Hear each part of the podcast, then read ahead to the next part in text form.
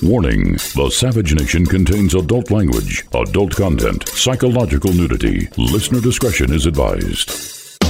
And now, the world's most exciting podcast, The Savage Nation, home of borders, language, culture. And here he is, New York Times best-selling author and National Radio Hall of Fame inductee, Michael Savage. Currently in the radio business right now, they don't want uh, like Michael Savage. They don't want any loud voices. They don't want any passion. If I sounded like a country and western announcer, I'm sure that there'd be a great future for me. But uh, that's the future of talk radio, as far as I can tell, which is no passion, no emotion, no thinking, no thought. Welcome to the program. Where shall I begin? Shall I talk about Trump won't commit to peaceful transfer of power if he loses and make him into the devil? That seems to be where corporate America wants to go. Look at what Twitter is doing. Have you seen what Jack Dorsey has done on Twitter? What he allows to be posted on Twitter and what he doesn't allow to be posted on Twitter? Now, there's a, a solution to this, which is for the U.S. government to become more powerful than Twitter and Facebook.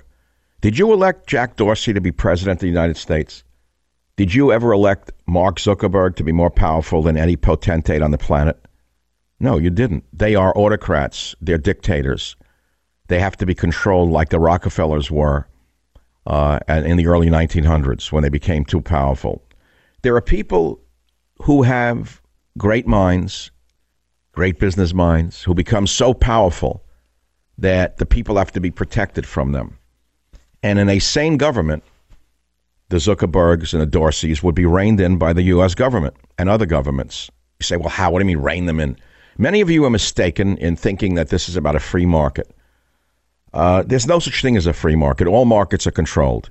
That's number one. When a private enterprise like Facebook or Twitter becomes all powerful and a monopoly, they are monopolies unto themselves because they crush competition by either buying the competition or crushing the competition or squeezing them out by controlling the advertising. What happens is the government has to has to rein them in. And how does the government rein them in? Well, the laws are on the books. Radio stations, television stations are under the jurisdiction of the federal government through the FCC, the Federal Communications Commission. So you say, well, Twitter and Facebook are not uh, like that. They're private enterprises. Well, that's the problem. They aren't. At this point, they're really public entities because the whole public relies upon them around the world, and they need to be put under the jurisdiction of the FCC and either broken up or controlled. So, therefore, I will probably be thrown off Twitter and Facebook as well as the radio in the very near future. But uh, it's been a wonderful career. So, where am I going to begin today? News, views, and reviews. You go to michaelsavage.com if you want to hear the show, what I'm going to talk about. If you want to know what I'm going to talk about, you can get it on my um, any of my shows are on the what the podcast. That's podcast. Podcast. Everyone thinks the future of talk radio is podcasting. Somehow that's the latest hula hoop of the executives in the business. They know podcasting, podcasting. There's millions of podcasts. Five year old children have podcasts. There are people with podcasts who have no listenerships. Then there are people like me who have hundreds of thousands of people who go down on every uh, who t- download every episode. Then there are people who have millions of downloads every episode. Those will be the people who curse and do dirty things on the radio or have dirty minds. They have millions of downloads. They always did. Pornography sells in America. To be honest with you, Brains does not. Brains does not sell. As H.L. Mencken said, no one ever went broke underestimating the intelligence of the American audience. So I could do the news. I could tell you to go buy. Oh, I did I tell you what happened with my book in week one in the great sweepstakes of week number one of the publishing world? What happened was, I'll read this to you. It came from my publisher. Michael, please know that the New York Times has been biased against conservative books in recent years. You should have made the list at number 14. In fact, you sold more books last week that the titles listed at number 14 and 15 did. You sold more than them, and you weren't listed at all. This has happened to many of our conservative authors. So everywhere you turn in America today, whether it be in the New York Times bestseller list, whether it be on Twitter, whether it be on Facebook, whether it be on radio. There is censorship in every which way you can imagine. Censorship direct, censorship indirect. And this is the future of the American media. Now, I want to jump cut by not talking about the news right now or our Fight for America, the book that I do want you to buy to try and save the election. We have about one week left, two weeks left to get this book in the hands of undecideds so they really know what the hell is going on in this country and how dangerous the situation really is. I was going through my old library, actually, old library, it's with me, but I haven't been up in this studio that I am in in over a year. I'm in a studio I used to use regularly up on a hillside somewhere. So I opened one of my favorite books, Plato, The Republic. That's something that's not read in the radio industry by executives in radio or television. They never heard of Plato. In fact, if Plato were alive today, they would probably fire him. But I was reading the piece in Plato's Republic on tyranny. And he says, a summary, listen to this. The conflict of rich and poor in democracy and the tyrant's rise popu- as popular champion, his private army and the growth of uh, oppression is what this little piece is about. So, what is he saying?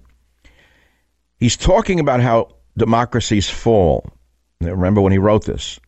And he, ta- he talks about the fall of democracies was due to the excessive desire for wealth, which led to the neglect of all other considerations for the sake of making money. Does that sound familiar, familiar to you? See, it doesn't matter whether you're a leftist or a rightist. You know you agree with me. It doesn't matter if you agree with me on other things, but you know you agree with me with that one. The excessive desire for wealth, that's how corporations steal money from everybody. Neglecting all other considerations for the sake of making money, that's how things die. You get it? It's called greed. So then in the dialogues of Plato's Republic, he has an interlocutor who says true. Then the protagonist says, then does not democracy set itself as an objective and is not excessive desire for this its downfall, meaning money? And then the interlocutor says, and what is this objective? Liberty, I said. You must have heard it said that this is the greatest merit of a democratic society, and that for that reason, it's the only society fit for a man of free spirit to live in. And the interlocutor says, It's certainly what they often say. Then, as I was just saying, an excessive desire for liberty at the expense of everything else is what undermines democracy and leads to the demand for tyranny. Do you, do you understand how that relates to the rioters in the streets? I'll, re- I'll read that again. This was written by an ancient philosopher Plato in the Republic, a book I grew up on. I read it in high school, incidentally. When I went to high school, I had to read Plato's Republic at Jamaica High School. Today in college, they read Jenny Has Three Mommies or uh, America is a white supremacist nation. That's the, that's the curriculum today. So I, I was reading Plato's dialogue. So here, then as I was just saying, an excessive desire for liberty at the expense of everything else is what undermines democracy and leads to the demand for tyranny. So now Take a look at Antifa and Black Lives Matter. They want tyranny. They're burning, they're shooting police, beating people up in restaurants, all in the name of what? What do they want? Tell me what they want. They want to take over society. There's only one way to control them. Only one way to control them.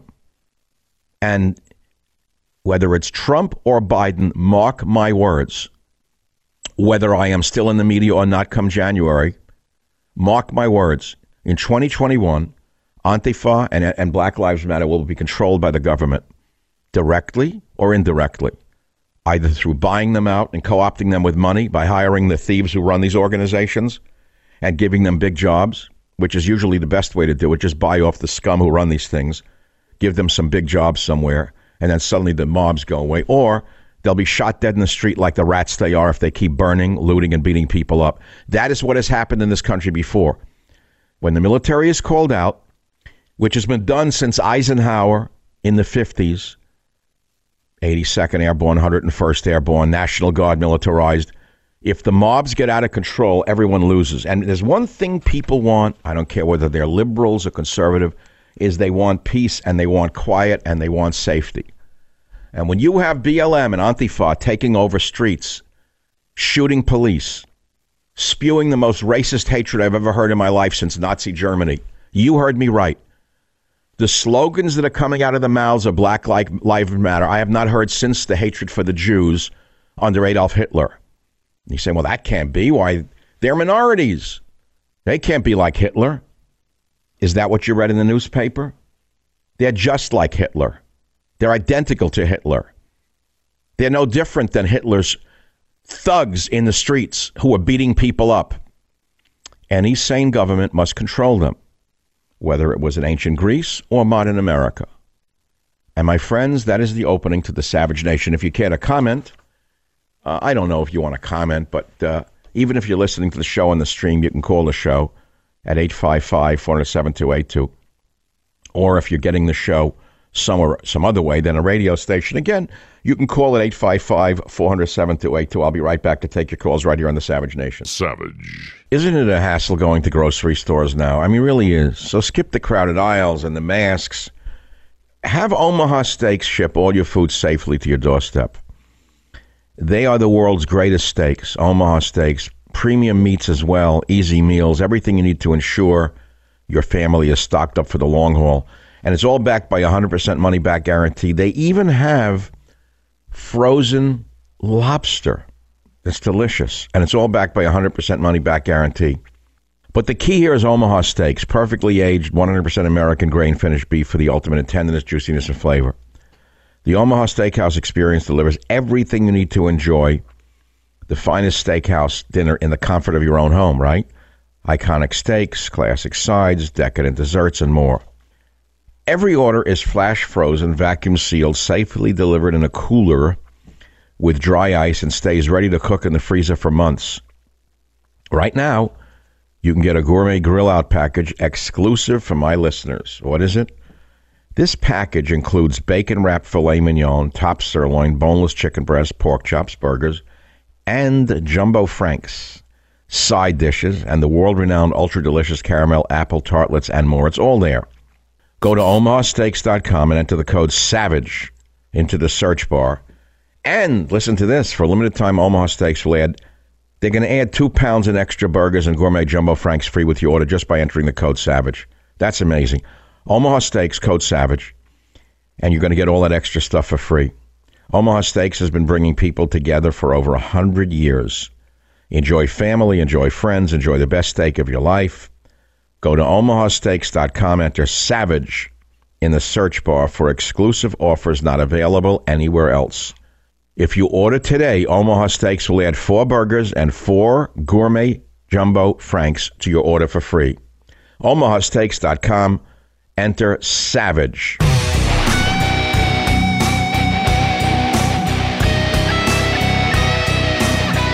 It is the Savage Nation, our fight for America. Is it really worth fighting for? What are we fighting for? Tell me what we're fighting for. What is it we're actually fighting for? Okay, I'll make it simple. First Amendment, Second Amendment, Third Amendment, Fourth Amendment, Fifth Amendment. You ask the average BLM rioter or Antifa what the First, Second, Third, Fourth, Fifth Amendments are, they don't know. All they want is power, and they want to hurt people and kill. You know, if you study history, what you will find are some interesting things. And what I found later on in life is that the people that Hitler hired to work in the concentration camps to torture people and kill them were the lowest level of his society. The almost submoronic Germans were in the concentration camps torturing and killing the Jews and others. Now, I want you to look at Antifa. I want you to look at the faces uh, in the streets. I want you to look at the people accused of shooting cops. I want you to look at the face of the professor put on leave for saying she hopes presidential supporters get COVID 19. Take a look at her. It's all on michaelsavage.com. If, I like pictures. Picture is worth a thousand words. On the top left, Canadian woman. I don't know whether it's, I, uh, I don't know how you call it a woman. Canadian woman identified as suspect in White House ricin incident. I don't know. I don't know. She's a frightening or he's a frightening looking individual. These are the types that would be put into a uniform in a concentration camp, in my opinion, and used to torture people before killing them. So you say, well, it can happen here. Well, I would say it is happening here. Now, I would also say this I don't want to dwell on, on this negative stuff. It's so boring and depressing, it's frightening. I recognize that because I didn't say the word Trump often enough in the monologue, people are not calling. And because I didn't say plugs or Hunter and Biden uh, once, you're not calling. I'm supposed to talk about Hunter Biden being the crook he is, like I don't know about it. Yes, there was Russia collusion, it turns out, but it was not Trump, it was the Bidens. But you wouldn't know that because it's it's it's it's Joe the nice guy. He's the nice guy. And Kamala Harris, you know nothing about her background, but because she smiles a lot, you're you're sure she's better than um, Pence. You know nothing about who's behind her, who's pulling the strings. You know nothing, nor do you care. You say, well, anything but Trump, many of you. Anybody but Trump will be better off. Are you sure you'll be better off? Are you sure you'll be better off with Biden? Now, during the break, I will tell you the truth. I needed a break from the break. Uh, at the Hill House where I'm at right now, my secret Hill House, I have a pinball machine, a Sopranos-based pinball machine. Pinball machine. You know, pinball is one of the best ways to exercise your mind during breaks in talk radio. You really have to be. There's a trick to pinball. One of the key tricks to pinball is while the ball is bouncing around on the top of the machine and before it comes down is keep your flippers up. Did you know that? Keep your flippers up because then when the ball comes down, you can control it without it shooting through the center of the slot. Now, what does it have to do with what I'm talking about? Nothing.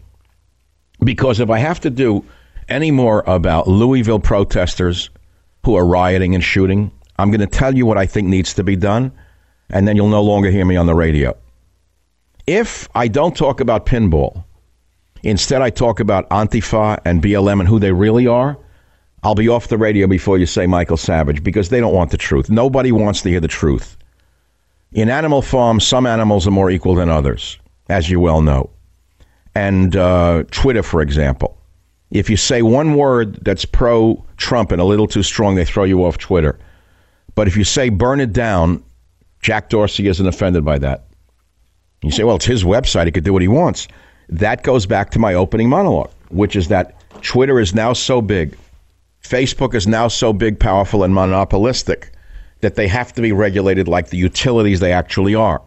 They're no longer private websites. Look, I have a small website, michaelsavage.com, right? It's a small website. I got a couple hundred thousand people look at it every day. michaelsavage.com. It's my portal. It's a small website. I wasn't smart enough to create Twitter or Facebook. My brain was not as advanced as that of Jack Dorsey. Uh, I didn't have his lack of education. I didn't have his lack of conscience. I didn't have his lack of uh, care for freedom. And so uh, I have a small website. He has a large one. And if you say anything that's too pro Trump, or if the president himself says something Jack Dorsey doesn't like, they censor him. Who are the censors on Twitter? They're usually low life third world degenerates who don't even speak much English. A, they work for less, and B, they don't even know what democracy is. They never heard of the U.S. Constitution. They're these really bad people in the back rooms of Facebook and Twitter who censor us. Do you understand who they are? They're third worlders, and they hate this country. They're illegal immigrants, a lot of them, by the way, who work for very little money, and they control what you see on Twitter or Facebook, which is why there's so much anti American uh, clutter on these sites they can be controlled through the FCC. Simple vote of, uh, I don't know. I would think that the uh, FCC could control them pretty quickly. You know, I ask myself, why hasn't Trump done done certain things? Why does he continue to fund NPR, for example? That bothers me a lot. Do you know what kind of salaries these bums get at National Public Radio? Some of these talentless hacks who make hundreds of thousands of dollars a year for spewing anti American rubbish day and night called American folk heroes. They make Ruth Bader Ginsburg look like an arch conservative. Why hasn't Trump stopped funding NPR? Why hasn't Trump Trump put uh, Twitter, Facebook, etc. under the under the rules of the FCC? Do you have an answer to that? Answer: greed, money. Savage. Look, it's no surprise that current events, news, in other words, the horrible news, is contributing to more stress and sleep deprivation. Okay, Ebb Cool Drift can help you. Imagine what you can take on the morning after a restful night of restorative sleep. Whether you're seeking a natural solution to a long term battle with sleeplessness or looking for small improvements to operate at your peak, it is time for you to try the Ebb Cool Drift, the Ebb Cool Drift sleep system. See, the mind's normal way of dealing with stress and challenges is to be on guard or more vigilant. It's the inverse of what's needed for a restful night of sleep.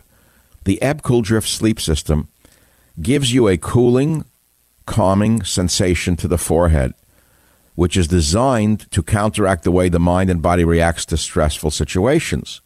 Ebb Cool Drift has been clinically validated and users reported improved sleep quality by 90%. Listen to this the new Ebb Cool Drift is a lightweight and portable sleep system designed to be versatile to fit your lifestyle, calming your racing mind anywhere you need. My producer Robert has been using the Ebb sleep system for a few months. He's been getting better sleep every night. Robert likes the new Cool Drift system as it is portable, rechargeable, and able to help him relax anytime he needs. Now, here's the beauty users can try it risk free for 60 nights to confirm it's the solution they've been looking for. And just for my listeners, you can save $25 off your order by going to tryebb.com slash savage and using promo code SAVAGE at checkout. That's $25 off your order. And you can try a risk-free for 60 nights. That's T-R-Y-E-B-B.com slash savage. Tryebb.com slash savage. Promo code SAVAGE to save $25 today.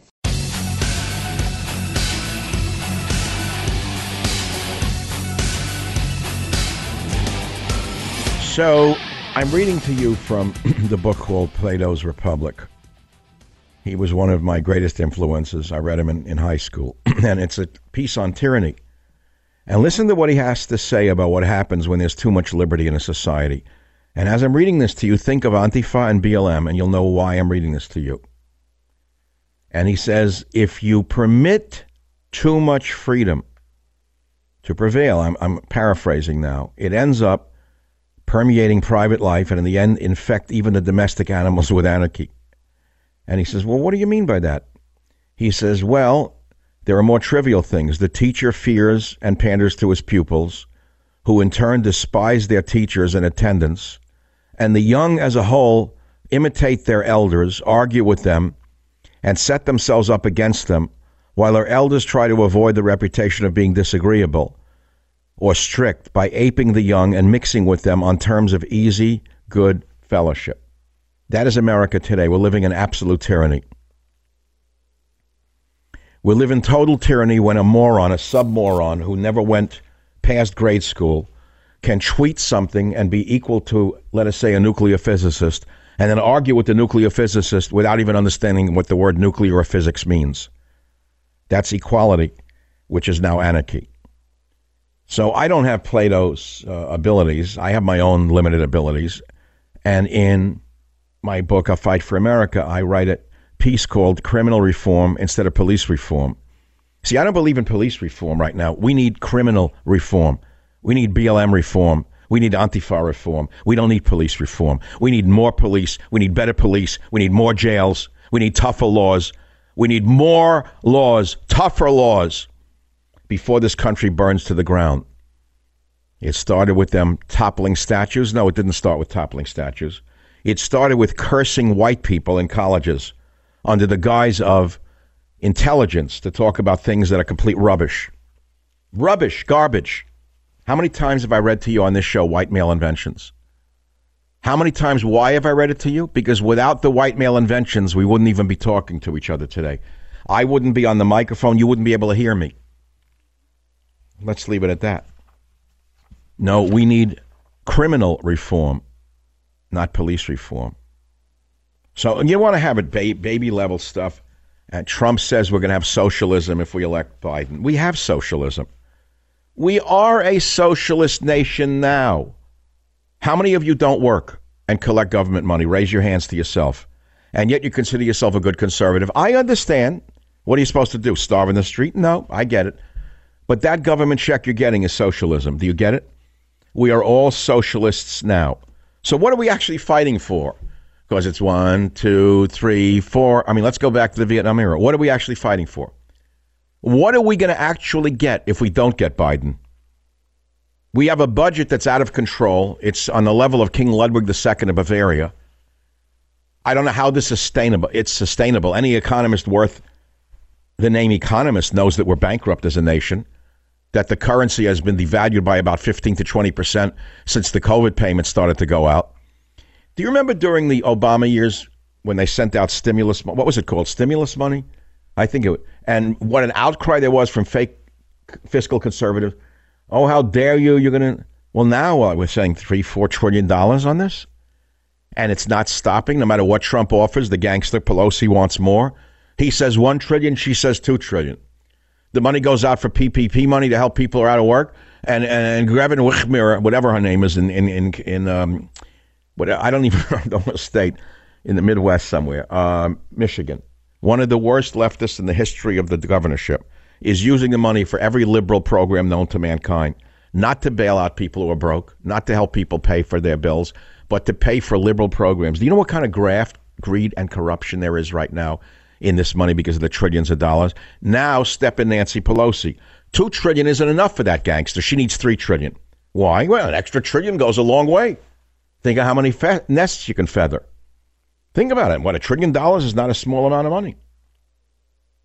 So we have socialism. So tell me what Trump's going to stop. More socialism? Don't, don't get me wrong. I'm going to vote for him. Yes, I'm going to vote for him. I passed the litmus test. I would never vote for a Democrat because there are no Democrats. They're all fascists. There are no Democrats left. It's a fascist party. And so, therefore, I'm going to vote for Trump. He's like the pilot whale of America right now. And I don't want a mass stranding. Trump is the pilot whale of America.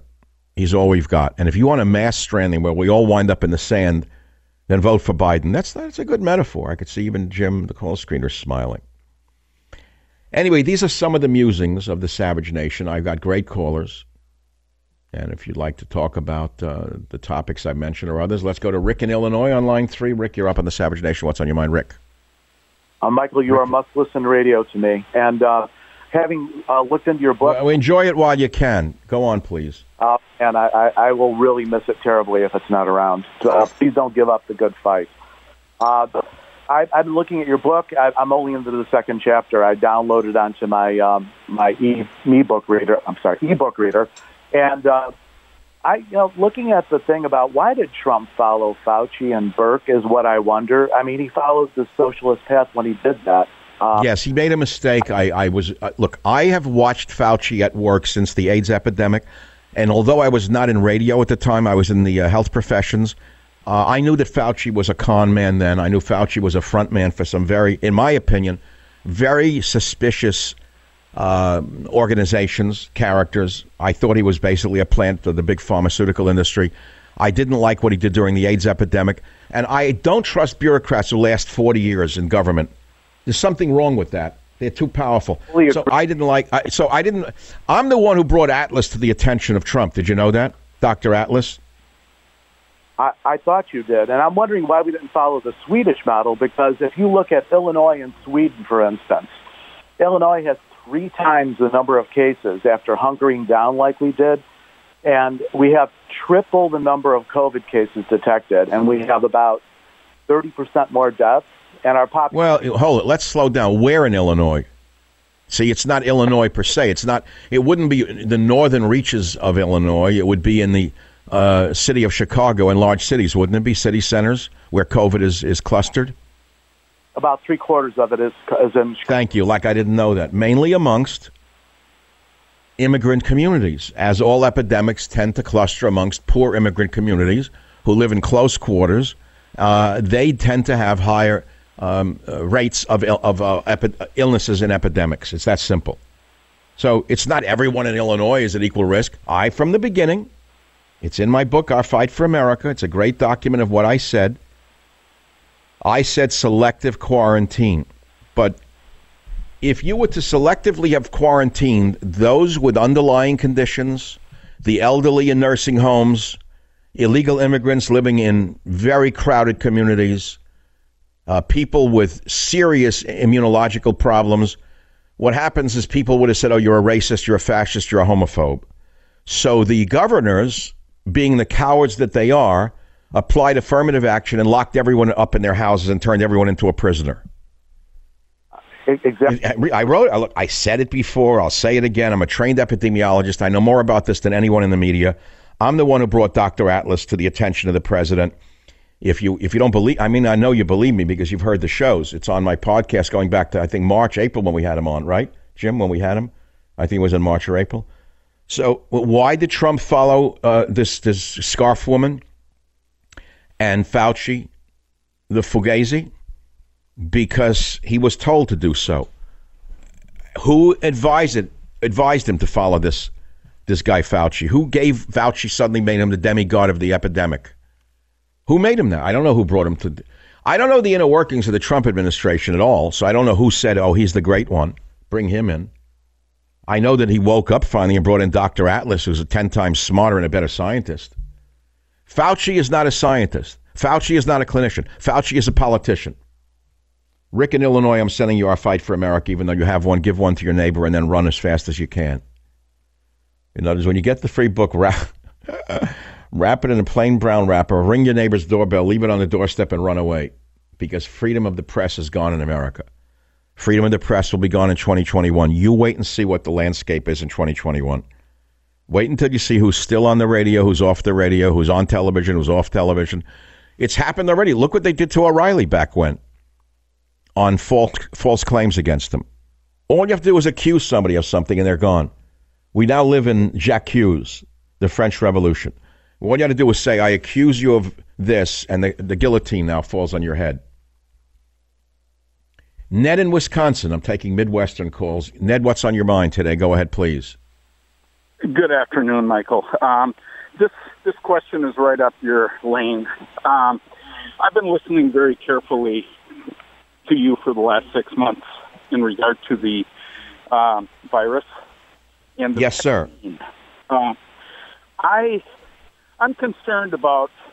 I appreciate the president putting this on the fast track. It's kind of like the Manhattan Project on steroids. Um, I know what he's doing.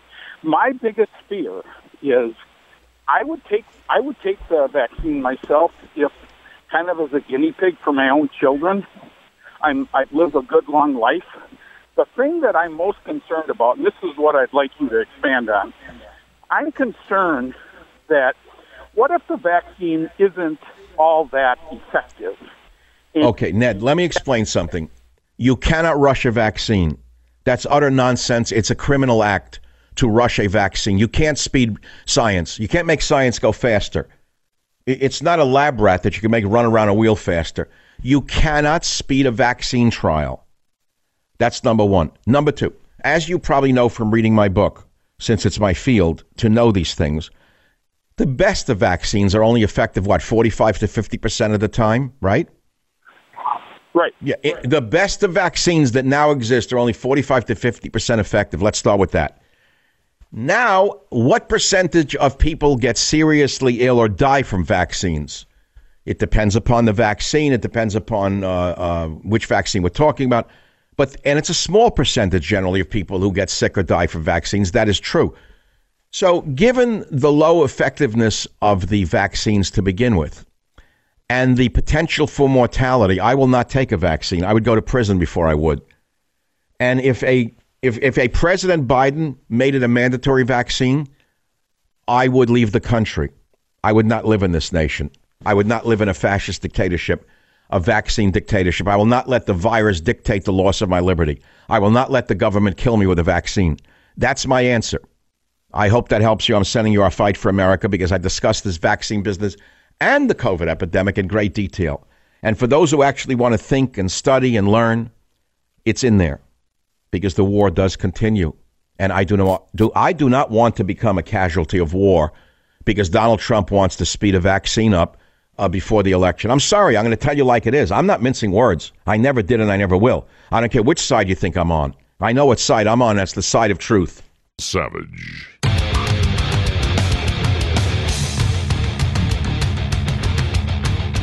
At least 59 seconds left in this hour for me to speak with you, uh, my news, views, and reviews, and your phone calls.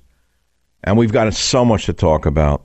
We have to squeeze so much in in the next hour and in the few days that remain uh, before the election, in the few days that remain after the election. And uh, we will do that. It is a fight for America's soul, for its heart and mind. We have radicals in the streets, radical on the radicals on the courts, radicals in the media, radicals uh, in the universities destroying the country, eating it alive like the enemies within that they are. And make no mistake about it, these are the most dangerous enemies there are. They're worse than ISIS. Because if ISIS had tried to do to this country what BLM and Antifa have so far done in terms of damage, ISIS would have been rounded up and sent to Gitmo, the ISIS operatives.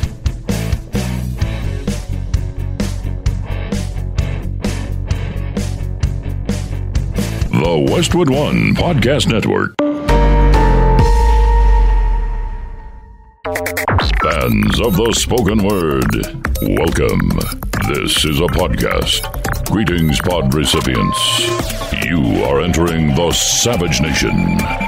Read the book, see the movie. Warning The Savage Nation contains adult language, adult content, psychological nudity. Listener discretion is advised. And now, the world's most exciting podcast, The Savage Nation, home of borders, language, culture. And here he is, New York Times best-selling author and National Radio Hall of Fame inductee, Michael Savage. How sweet I can be? This is the future of radio. Nice, easy, Mantovani type music. No rhetoric. Nothing to rile up the public. And the people will be happier if talk radio were quieter, calmer, more civil. Of course, Antifa will continue to burn, beat people up in the streets. BLM will continue to call everyone who is white a racist. But that won't affect people in the media who run the media business. They won't see that as a threat to their survival. Only talk show hosts who actually say the truth will be the threat to their survival in the future. I predict what happens in 2021 is what I am saying to you. A quieter, gentler, radio landscape. Look what they did to O'Reilly on Fox News, for example. It's happened before.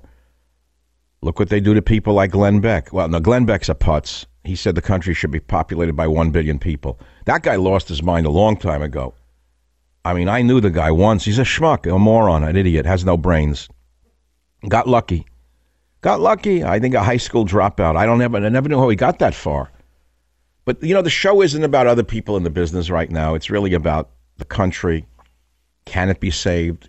Is it worth saving? What are we saving? Uh, yeah, if Trump doesn't win, we have socialism. Is that that's what he's running on? We have socialism. Okay, so we'll have less socialism. Now there are things Trump is doing that are great. Don't get me wrong. I don't hear him cursing white people or black people or Hispanic people or Asian people. The other side curses white people as they curse Jews, as they used to curse Jews in Nazi Germany. And it's permitted on Twitter. The big myth of white supremacy. That's a complete lie and myth created by the deconstructionists in the universities. The psychopathic left wingers made up a story white supremacy. Let me tell you about my white supremacy. My father was a poor immigrant. He came here at age eight. That was my white supremacy. And he worked every day till he dropped dead at age 57. That was my white supremacy. He didn't sit on his behind collecting a welfare check, drinking alcohol, using crack. That's my white supremacy. I've worked every day since I'm five years old. That's my white supremacy. I pushed myself through school, married, children, two master's degrees, a PhD from great universities. My master's degree was published as a book. Do you know how rare that is? It's unheard of. Most master's degrees are garbage. They're giving them away like Cracker Jacks prizes in a box. I wanted my master's degrees to matter, and my, each of my master's degrees were better than most PhDs. That wasn't good enough for me. So then I did a PhD at UC Berkeley. And my PhD became a book. It was the first book published, believe it or not, by the United, I think the World Health Organization. I know you don't believe it, but it's true. They actually published it. They said it was the first publication they ever did as a book, or the UN, I don't remember which one. And it's called Secrets of Fijian Medicine. And my plant collections, my ethnobotanical collections, are in eight museums around the world. That's my white supremacy. That's my white supremacy. Depriving myself of becoming rich when I was young because I believed in doing something for the good of mankind. That's my white supremacy. Most of these leftists have never contributed anything to society, nothing but hatred. Now they've gone past their hatred and they're burning, looting, beating people up, all in the name of racial justice. If you want to talk about systemic racism in America, it exists for sure. It's aimed at white, heterosexual Christian males. That's the number one systemic racism in America today. Open season on white, heterosexual Christian males. That's the systemic racism today. So now, what's the choice between uh, Biden and Trump? There's a huge chasm, and it's admittedly true. And I'm not so sure that the chasm exists primarily in the uh, financial arena because I don't know that it'll be much different one one guy or the other. Or, we're already living in a socialist country. Taxes are going to go up no matter who wins. I don't care what Trump says. He's going to raise taxes. He has to. How, how can the country sustain itself? How? The corporations aren't paying enough. Oh, what did I say? Oh, my God.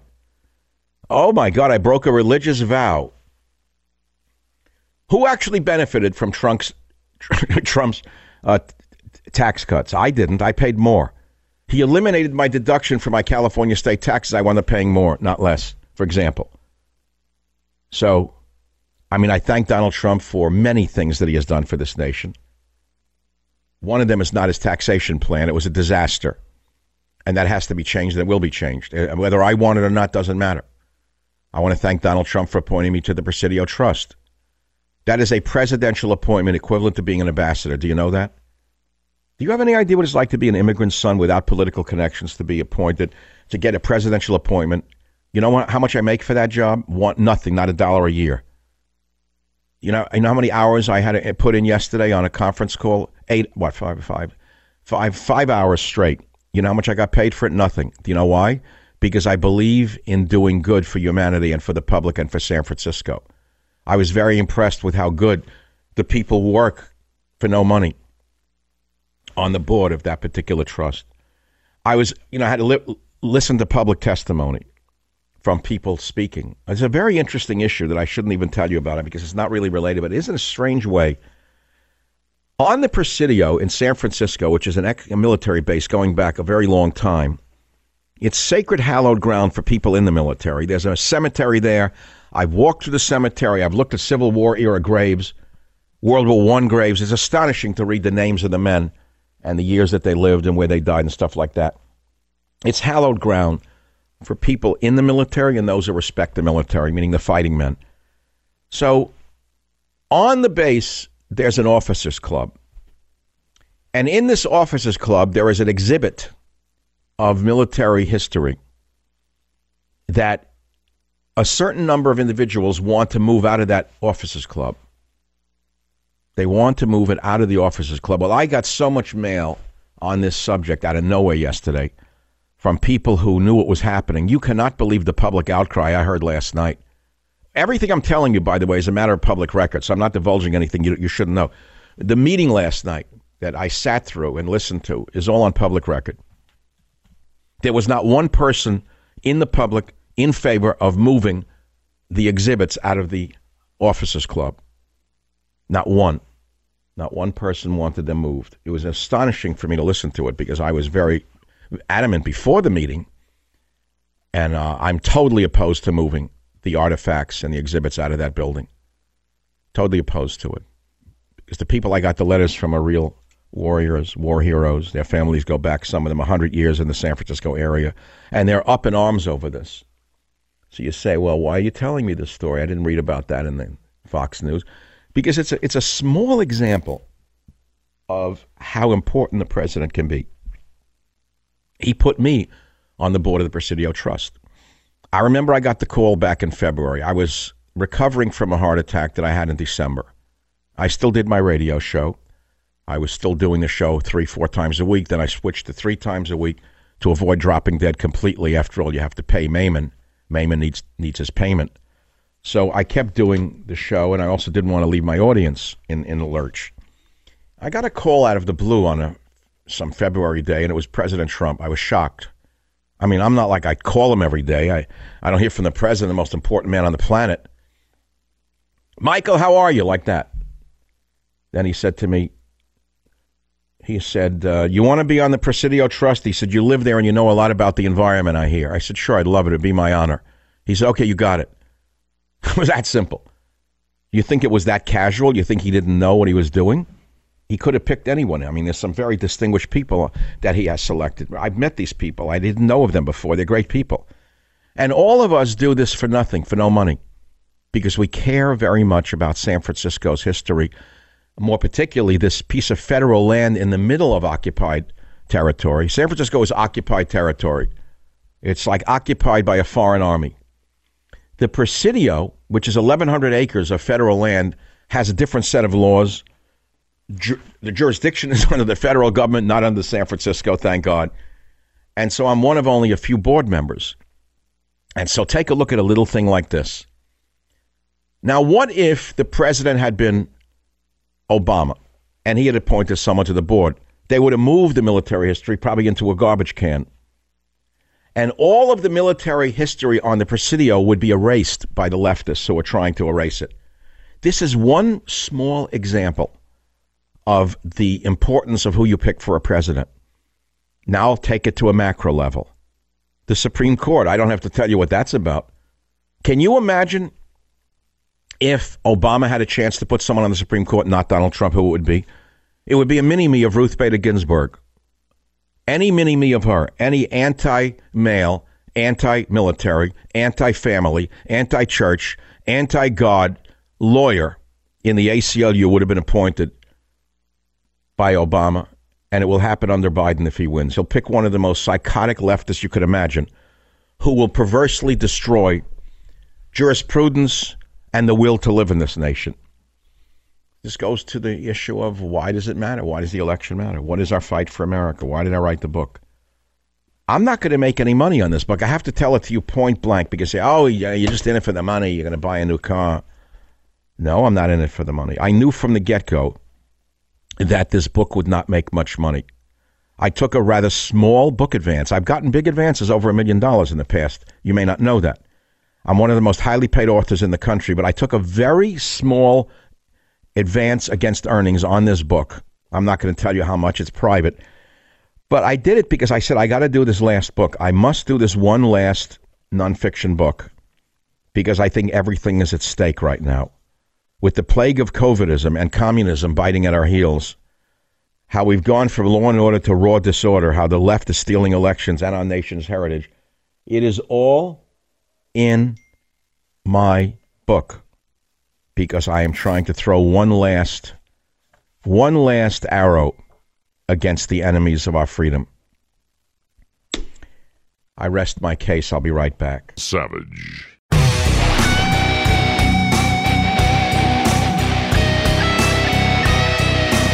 Extra, extra, hear all about it. It's the Savage Nation. Get it while you can. Yep, yep, yep, yep. There's a beginning and a middle and an end to everything on earth. You know that? I was reading about properties, for example. I don't care what the property is.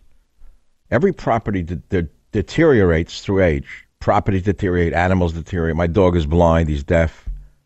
I remember when he was a young pup. I remember my last dog, what's her name, Snowy. I remember when she was a little, you know, lassie jumping over fences with the kids. She was a Sheltie. And her end, I remember that. You know, it's like, wow, great. God has a little weird sense of humor, man. Likes to, like, really gets a kick out of it at the end to see every living thing deteriorate in front of your eyes. It's really sickening when you think about it. What are you going to do about it? You know, you're not going to beat it. You're not going to beat it. I know it sounds depressing, but I, I just feel like talking about it. That's all. It's talk radio. I have to say Trump every three minutes. Trump, Trump, Trump, Trump, Trump. Donald, Donald, Donald, Donald, Donald, Trump, Trump, Trump. Back, back, back, back. Biden bad, Biden bad, Biden bad. Plugs, plugs, plugs. Hunt the Biden, hunt the Biden. Plugs, plug, plug. Socialism, socialism, socialism. No, I, I have very strong feelings. Arrest Antifa, arrest the leadership of BLM, stop them before they burn the nation to the ground. That's all. So one cop shoots someone and our city burns, and two cops are killed. That doesn't matter because they're white cops. That's the world you want to live in, you left wing bastards, you. Jim just censored me, I hope. I think I can say that word.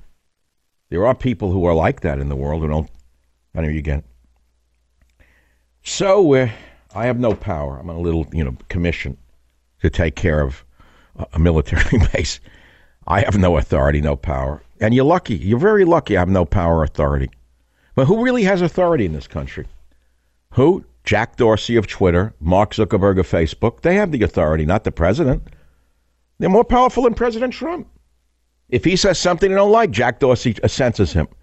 If someone from BLM says burn down the city, he doesn't censor them. So who has more power? Jack Dorsey of Twitter. Mark Zuckerberg, more power than President Trump. Why? Well, they're very smart, very smart, but some people are too smart for their own good and too smart for the nation. That's where a government comes in to control it. That's what that's what that's what the antitrust division of the uh, of the government is supposed to do is rein in companies that become too powerful. They did it way back when. That's what elected Teddy Roosevelt. He ran on the an, an, uh, anti-monopolistic practices of Standard Oil. Rockefeller was too smart. Rockefeller crushed all competition. Rockefeller bought up every other oil company. So the government stepped in. Theodore Roosevelt had the guts to step up and say, bust the trusts. He was elected as a populist, and he instituted the breakup of Standard Oil. But again, Rockefeller was too smart for him. So he created Standard Oil of New Jersey, Standard Oil of Pennsylvania, Standard Oil of Ohio, Standard Oil of this, Standard Oil of that. So you had a hundred little Standard Oils. You know what I'm saying? But at least he tried. So it'd be like Facebook 1, Hate Book 2, uh, Fake Book 3, uh, Quack Book 4. It would all be owned by Zuckerberg. Twitter, Hitter, Mitter, Ditter, all owned by Dorsey. A government has to step in and protect the people from people who become too powerful for their own good. And when they start, when the companies start acting in a more powerful manner than the government, then they become governments unto themselves and they have to be controlled by the government for the sake of the people, all the people. Left people, right people, middle people have to have some control in a society. So right now, you got Antifa running around, beating people up in restaurants, yelling in their faces. That is not a civil society. That is a violent, racist society right now run by the left. They're doing to this society I'm going to tell you again because I've studied the history. I've told you about it for many years. I told you what would happen if this happened. I'll predict again what's going to happen because I've seen history. It's repeating itself. The communists took over Germany in the 1920s during the weak Weimar Republic. And they started controlling, beating people up, corralling them. They were running through the streets with clubs. They were trying to intimidate Germany into becoming a communist nation. You don't want to believe this. Study the history of the rise of Adolf Hitler. You will see what will happen in this country unless these left wing fascists are controlled by the government. Savage.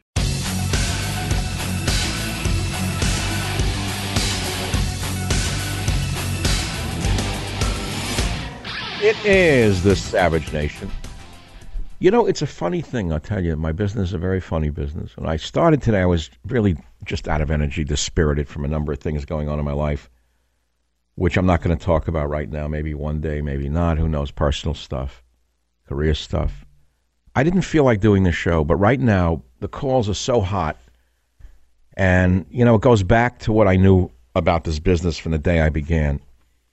I quoted the great naturalist William Burroughs, who's long been forgotten and he wrote that if you bait your hook with your heart, the fish will always bite. That's something true in everything you do in your life. Never forget that. Whatever you are in, if you really are into it, people are going to respond to you. They have a way of telling whether it's being mailed in, called in, faked in, or whether you really believe what you're talking about in this case. And everybody wants to be on the show right now. Everyone's calling. And that means a lot to me. I really do appreciate that. So, um, there's more that needs to be said that cannot be said, that will not be said, whether at this time or ever. But my friends, enjoy it while you can. Let's go to the callers, please. Eric in San Francisco, line two. Welcome to the program. Hey, Dr. Eric. Savage. I'm so happy that earlier you were talking about Plato's Republic. I used Thank you. shit in Berkeley.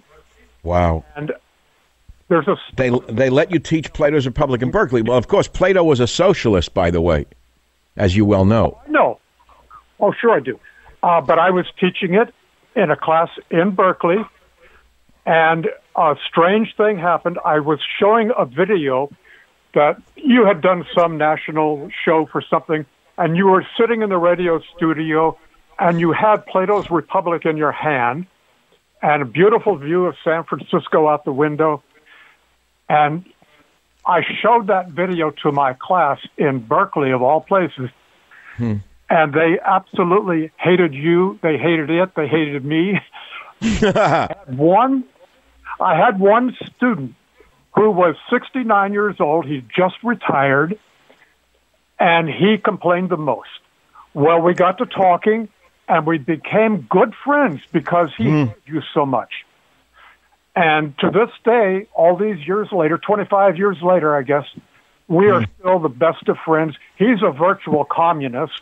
I'm not, but we get along anyway, always tease each other about it.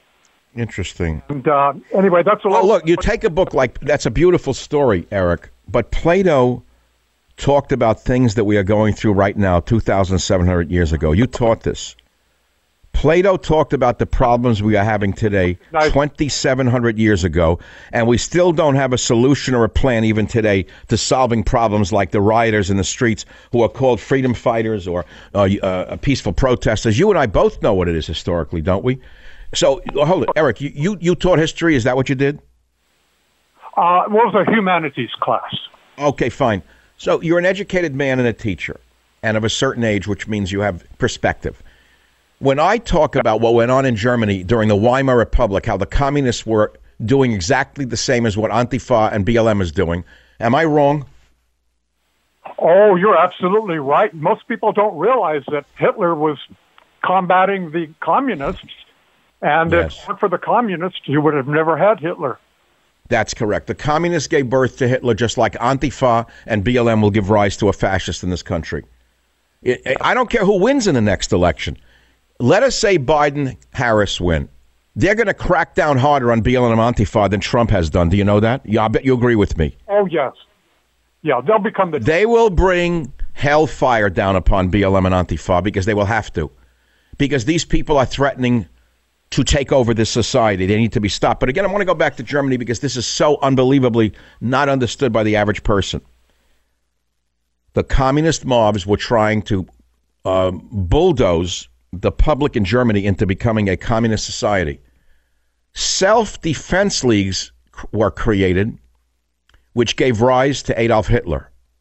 That is how Hitler came to power. That is not revisionist history, that's actual history. And you know it, and I know it. Does Wolf Blitzer know it? Does Jake Tapper know it?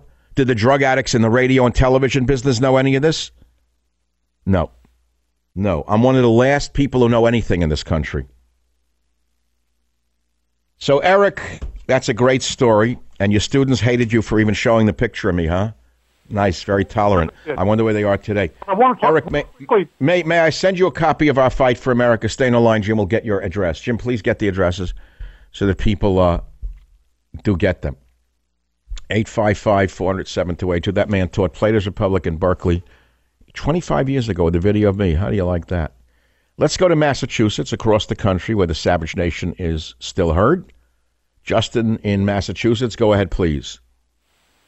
Yes, this is a real honor to speak to you, sir. I just got to let you know I'm out here about 15 minutes from Wellesley College, down the street from Ayanna Pressley, and I've had to go through the whole education system here. You oh boy, keep your head down.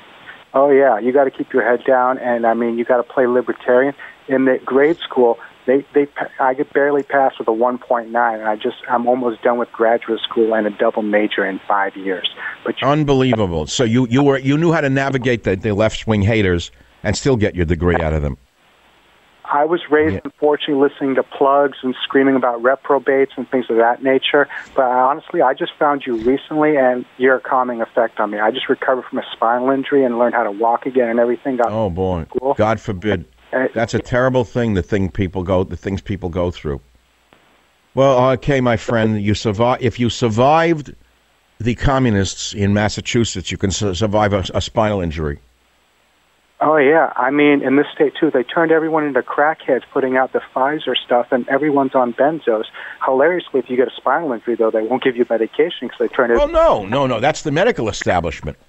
No, only the people in the gutters get the benzos, not those who need them. I had an uncle years ago who was dying of liver cancer. It was a horrible thing to watch. He was an athlete as a young man. I didn't even know it.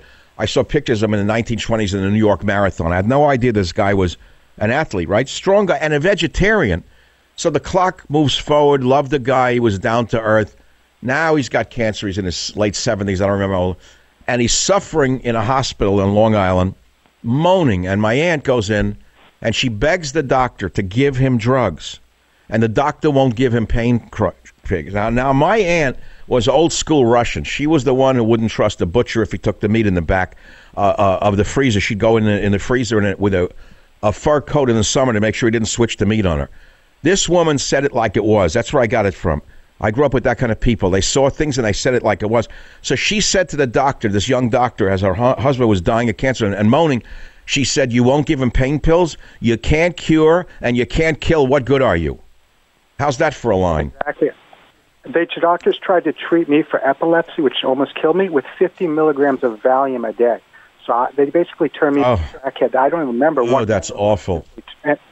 Yeah. Well, I, I, you want a horror story? Myself? A few weeks ago, I wound up back in the emergency room on a false alarm. Okay, I I went in on a false alarm. Okay, thank God it was something else. God, no. So I but but I was in pain. I couldn't breathe. It wasn't my heart. It was something else. It was minor. So they wouldn't give me anything for the pain. So I, I said to the I had to be in the ER room under monitoring for four, five, six hours in the middle of the night. The doctor wouldn't give me any pain pills. So I said, I screamed in the emergency room, Hey, doctor, I'm in pain. Give me something. He comes over. He said, I'm going to give you morphine. I said, Wait a minute. I'm not a junkie. What are you doing? Why would he inject me with morphine? Why would he use such a toxic drug like that in an ER room? Can you answer that to me? Heroin addict. That's for heroin addict. And I mean, people got to think about. I think the guy was trying to addict me. I swear to God, I felt like this doctor was trying to turn me into an addict. I swear to God, this is what goes on in some hospitals today. We can't assume because a guy smiles and he's got a nice, you know, white coat and a stethoscope, he knows what he's doing. Some of them are maniacs. Stay in the line. I'm giving you our fight for America. Time is running short. Wish we'd talk a little longer, but we got loads of people waiting here. Uh, what did I want to say to you before we jump on to the next call?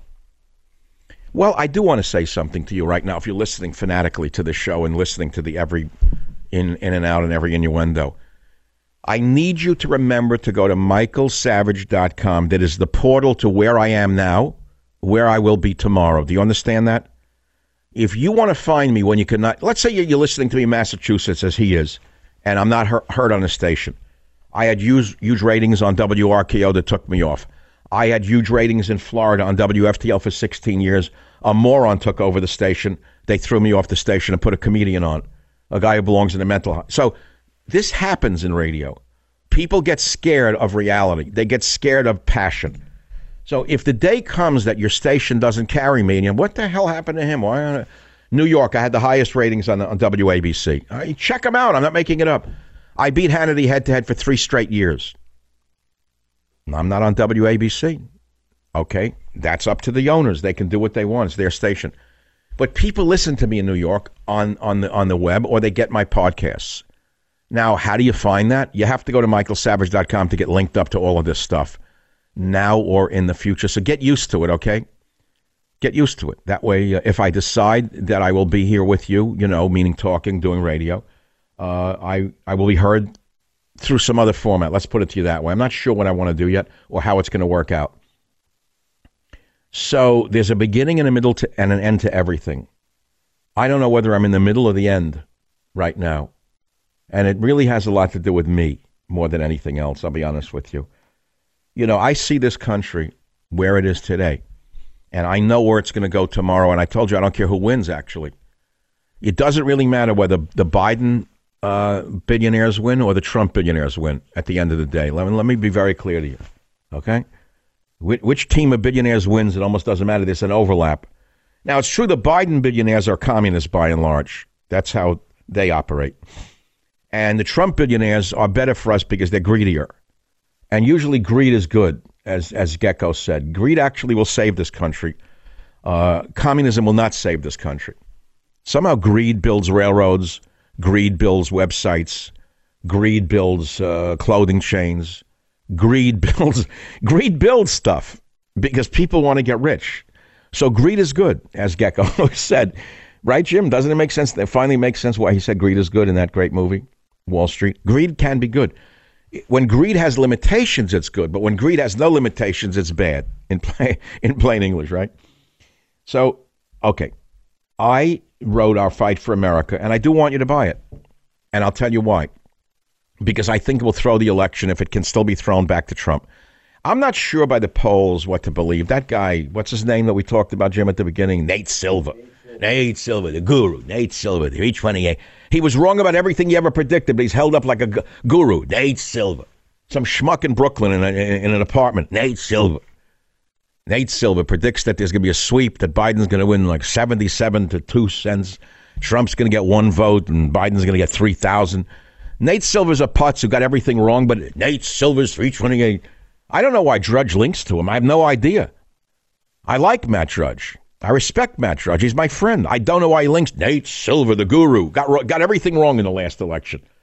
But according to Nate Silver, the, the guru, Trump's going to lose by a landslide. Uh, okay. Then the top of the, I, you know, I, I start in the morning. I, I go to the Drudge Report. I do every morning. And so the top thing shows Trump in a mask, and it says President Jareed paying respect to RBG, vote him out. I actually thought he was referring to a president of India. It was really President Jeered. I, I, I saw it as President Jareed. I said, wait a minute, what do you mean President Jareed paying respect to RBG, vote him?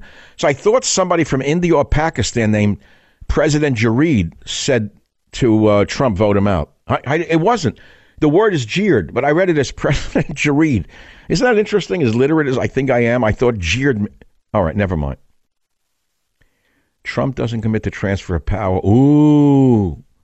Well, I don't blame him. They found military ballots in the garbage. Oh, yeah, a little story. Didn't make it to Wolf Blitzer, communist. Jake Tapper, lunatic. Military ballots found in a toilet bowl. Uh, boxes of mail-in ballots are being thrown out all across the country by your friend, the postman, the little friendly postman. They're selectively pulling out Republican votes for Trump and throwing them in the toilet. Uh, let's see. US, here it is. U.S. Attorney.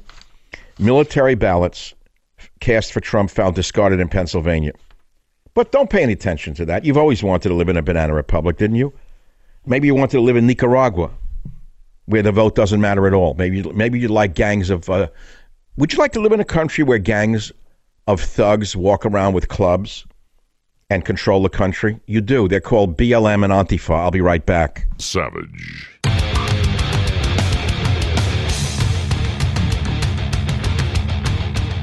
So today's show, I just titled it with Jim and Robert, and I'm calling it The Election from, from Plato's Republic until today, something like that. I want to close with what Plato wrote 2,700 years ago about uh, people, rulers. And he says, We have brought you into the world to be rulers of the hive, kings of yourselves and of the other citizens. That's about you. Teaches you to be your own king.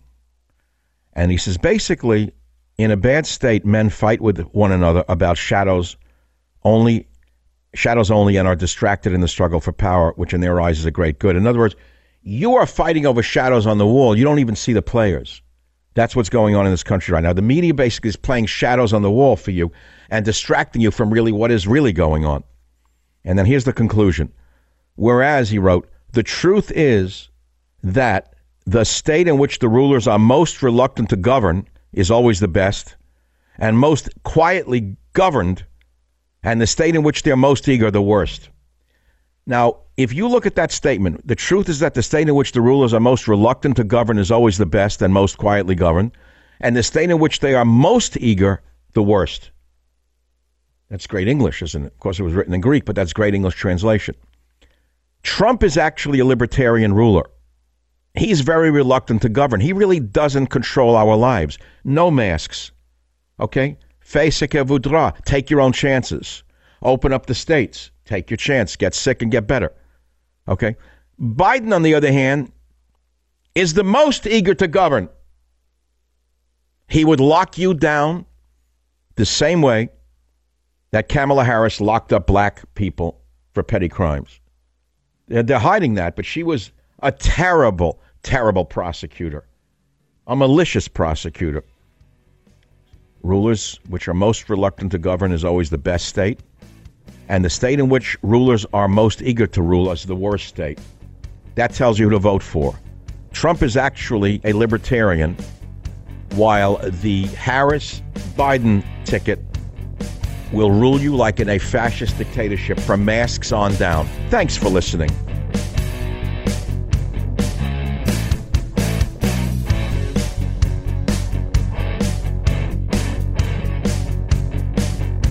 The Westwood One Podcast Network.